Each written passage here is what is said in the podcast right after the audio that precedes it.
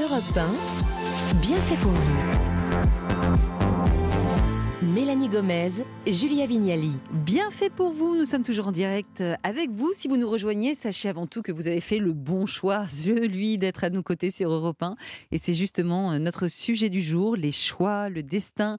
On en discute avec le docteur Laurent Schmitt, médecin psychiatre au CHU de Toulouse et auteur du livre Les lapsus du destin. C'est paru chez Odile Jacob. Alors pour justement tenter de changer euh, son destin, il faut savoir identifier ce que vous appelez son kéros et ne pas le rater veut dire quoi? C'est un mot grec hein? Alors, Kéros, c'est le moment décisif, le moment de bascule. Et dans la mythologie, Kéros est représenté comme un dieu avec des pieds ailés, donc il mhm. se déplace vite, et une touffe de cheveux sur la tête. Quand il passe, il y a deux ou trois possibilités. Un, vous ne le voyez pas passer. Aïe. Donc, votre moment, vous l'avez raté. Mm. Deux, vous sentez qu'il est là, mais vous n'avez pas réussi à l'attraper. Et trois, vous saisissez Kéros. Euh, les cheveux. Mhm. Et vous avez capté votre moment décisif. Est-ce que vous avez des exemples de Kéros un peu plus pratiques que ce petit bonhomme euh, euh, poilu sur la tête, là, pour qu'on comprenne bien C'est quoi le Kéros dans un cas concret, par exemple? Alors, je vais donner un cas historique. Mhm. Descartes, il est militaire, il est dans une chambre dans la campagne des Flandres. Il fait un rêve, une nuit, il en fera deux ou trois, et dans ce rêve, finalement, il y a quelque chose qui lui dit il faudrait réfléchir à comment on segmente et comment on réfléchit. Et à la suite de ce rêve, celui qui est un militaire va écrire le discours de la méthode. Ah oui, carrément. C'est génial. Hein. On fait pas des rêves comme ça, nous. Vous hein. avez eu un Kéros, vous? Euh, Mais non, je crois pas. Enfin, pour l'instant, je n'ai jamais vu ce petit, ce petit bonhomme chevelu. Euh, est-ce que la pandémie de Covid a été une sorte de Kéros, peut-être quand même pour certains? Euh, Vous dites que ça a été un déclic pour beaucoup, pour, pour démissionner, pour se réorienter. comment on l'explique ça? Je crois que je vais enfoncer des portes ouvertes. D'une part, l'insécurité et quelque chose de nouveau dans un monde hyper sécuritaire qui était toute une série de risques. Vous vous rappelez les mesures barrières, ainsi de suite et puis le poids de la contrainte, c'est-à-dire les obligations vaccinales. Et à un moment, les gens se sont euh, posé des questions, mais quelle est ma vie? Mhm. Voilà un bon, un bon exemple de, ce moment. Quand tout tremble autour de nous, effectivement, il y a un moment où il faut prendre des, décisions. Il y a aussi un autre facteur hein, qui peut expliquer pourquoi certaines personnes sont capables de tout, euh, de tout envoyer valser ou de tout changer. Euh, c'est l'amour, non? Alors ça, c'est sûrement le meilleur facteur déclenchant et le plus fréquent. L'amour, c'est vraiment euh, dans les changements de vie, celui qui est le plus habituel. Donc Cupidon est plus puissant que Kéros, alors j'ai l'impression là. Non, c'est Kéros qui, a aussi comme allié Cupidon. Bien sûr, et d'ailleurs c'est l'histoire du roi Georges VIII. Euh, vous pouvez rappeler un peu l'histoire du roi? Euh. Alors, Édouard VIII est un petit-fils est un petit-fils de la reine Victoria. il est connu un peu pour être coureur de jupons. Mhm. Et il rencontre une américaine très mondaine, Wally Simpson, divorcée à deux reprises. Il décide de faire sa vie avec, ce qui est euh, très très mal vu. Je rappelle que le roi d'Angleterre, c'est aussi le responsable de l'Église anglicane. Eh c'est très mal vu. Et en filigrane de cette histoire, euh, Édouard VIII était très proche des théories nazies. Et euh, le gouvernement britannique ne tenait absolument pas, alors d'un côté la femme divorcée, de l'autre côté euh, l'idéologie nazie, à ce qu'ils poursuivent et ils l'ont fait abdiquer. Incroyable. Qui aurait pu dire à la naissance de ce futur roi que ça allait se passer comme ça? C'est génial. Alors une période de la vie qu'on assimile justement souvent au changement, c'est la crise de la quarantaine. Euh, pourquoi on parle tant de cette euh, crise du, milieu de vie? C'est vraiment un moment où on est susceptible de tout changer. attention, j'espère pas, moi j'ai eu 40 ans cette année. ça fait un peu bah, C'est maintenant. Oui, c'est votre kéros. Alors, euh, c'est ce qu'on appelle les crises de milieu de vie. Mais cela dit, on vit beaucoup plus tard. Alors, est-ce que c'est pas la cinquantaine aujourd'hui, cette crise plutôt Alors, euh, c'est pas fléché au cordeau. vous savez, il y a à peu près trois grandes crises dans la vie. La crise de l'adolescence, vous l'avez passée. Ça, c'est fait. La, crise du milieu de vie, où à un moment, on se dit, voilà, est-ce que j'ai fait les bons choix? Est-ce que je mm. me suis bien... Et puis après ça, la, crise euh, d'entrée dans le troisième âge, où on se dit, ben, comment je vais orienter ma vie? Et cette crise du milieu de vie, elle est particulièrement importante parce que c'est le moment souvent de réarbitrer un certain nombre de choix existentiels. Alors, il y a une question justement de Tina hein, sur Insta qui, se pose bien des questions. Elle dit Quels sont les signes qui doivent me faire dire que je dois changer de métier sans devoir aller jusqu'au burn-out pour me les faire comprendre?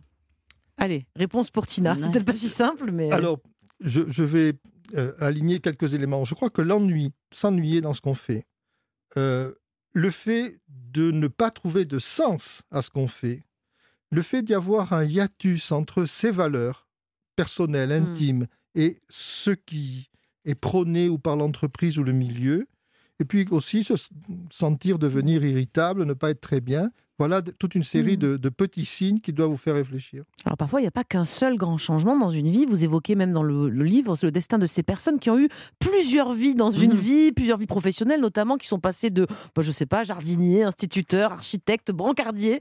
Euh, c'est quand même dingue. Ça ne veut pas dire, selon vous, que ces gens-là sont instables. Ce que vous dites, c'est que euh, ces gens-là, ils, ont, euh, bah, ils ont suivi les zigzags du destin. C'est ça? Écoutez, une des sources qui m'avait amené à réfléchir à, cet aspect était un vétérinaire qui se sentait pas bien dans son métier de vétérinaire, qui a décidé de devenir maçon. Mais il se sentait pas si bien dans son métier de maçon. Il est fini coiffeur.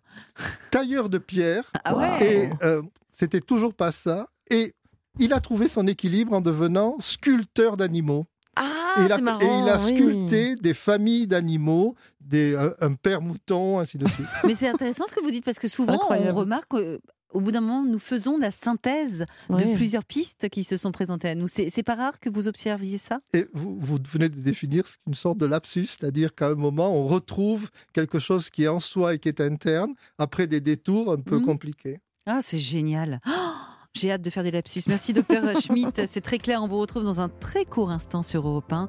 On parle de nos choix de vie ce matin et parfois ces changements, eh bien, ils ont influence. Ils sont influencés par des sentiments assez violents comme la vengeance. On va en parler. On va voir ça. On se retrouve dans quelques minutes sur Europe 1. Europe 1, bien fait pour vous.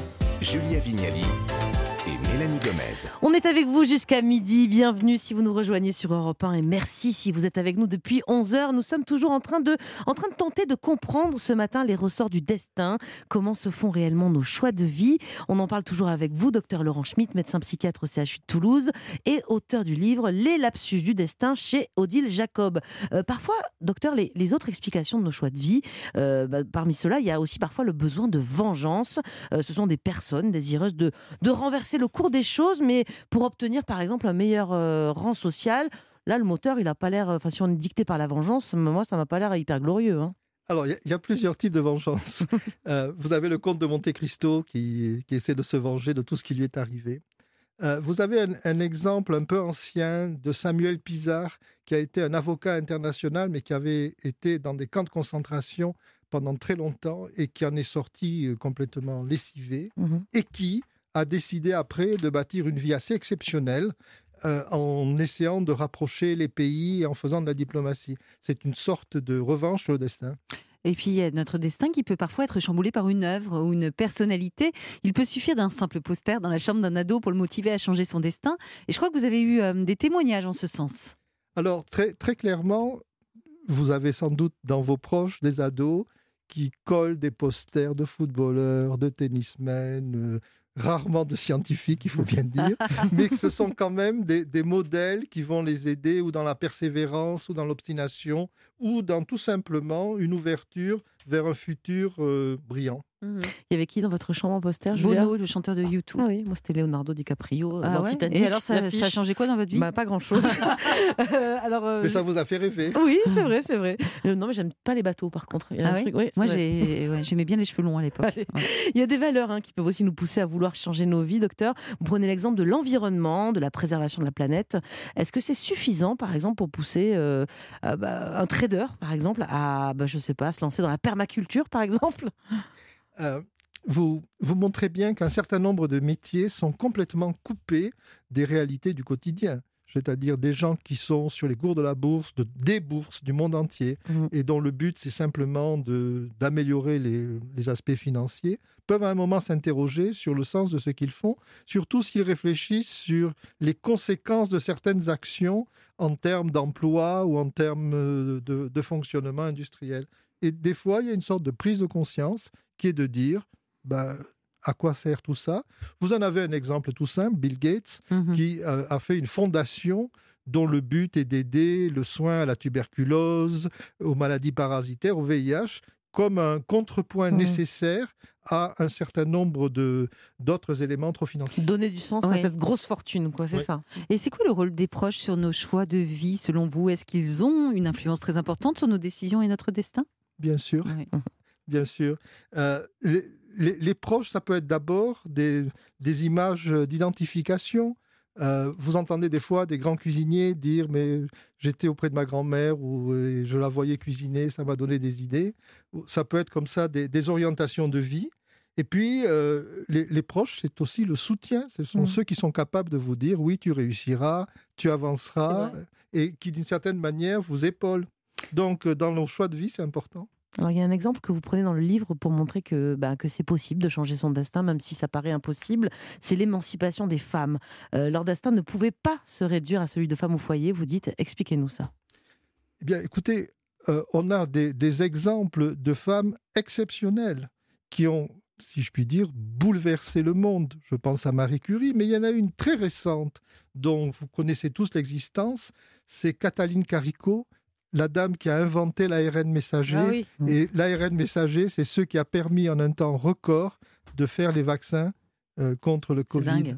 Donc cette femme, je veux dire, euh, est une scientifique. Et ce qu'il y a d'extraordinaire chez elle, c'est qu'elle dit, moi, j'ai passé mon temps à chuter, à ne pas être admise ou reçue dans les, dans les cénacles. Et j'ai lutté et finalement, cette femme, tôt ou tard, aura un prix Nobel. Et parmi les façons de modifier son destin, est-ce que le fait d'entamer une psychothérapie peut jouer, selon vous? Je crois que vous avez un exemple d'un patient chez qui ça a fonctionné. Je crois qu'il y a plusieurs patients chez qui ça, ça peut fonctionner. En fait, euh, la psychothérapie, c'est tout simplement essayer de démêler euh, tout ce qui amène à ces changements de vie, à ces changements de destin, et à essayer d'en comprendre ce qui est vraiment stable et durable, ce qui vous appartient, et puis ceux qui peuvent être peut-être un peu superficiels. Donc, euh, et c'est notre GPS, mhm. mais euh, de existentiel et le psychothérapeute essaie de réfléchir avec vous. vous dites que vous réfléchissez avec nous, mais j'imagine que quand on vient, un patient vient vous voir, imaginons parce qu'il est en train de vivre une grande dépression, et il peut arriver, j'imagine que des patients vous disent, mais docteur, est-ce que je dois, par exemple, je sais pas, euh, quitter ce travail qui me qui me fait autant de mal euh, Là, qu'est-ce que vous faites? Il faut d'abord remonter l'humeur avant de prendre des choix, non? Vous Ça peut être dangereux. Vous avez absolument raison. Tous ces patients qui écrivent des lettres de démission, qui font du renoncement alors qu'ils sont mal en point, le, conseil de base, mais qui est un conseil de bon sens, on ne prend aucune décision quand on est aussi dramatiquement mal, tout simplement parce que toutes nos pensées sont aimantées vers des mmh. choses négatives et ne voient pas les autres possibilités, les autres issues. Mmh. Donc on attend de se retaper avant, euh, y compris dans les décisions de, couple, on est d'accord, hein. c'est valable pour tous. Hein. Vous avez bien raison. Il faut se retaper. Merci beaucoup, docteur Laurent Schmitt, d'avoir répondu à nos questions aujourd'hui. Je rappelle le titre de votre livre, Les lapsus du destin chez Odile Jacob. On va passer à la suite du programme. Et oui, Mélanie, on va accueillir les bienfaiteurs d'Europe 1. Sophie Braffman va nous donner pas mal de conseils pour mieux préparer nos vacances d'été. Elle a repéré pour nous des applis très utiles. Et puis avec le chef Abdel Alaoui, on va se faire plaisir grâce aux cerises. Ces astuces pour les sublimer, c'est dans un instant sur Europe 1.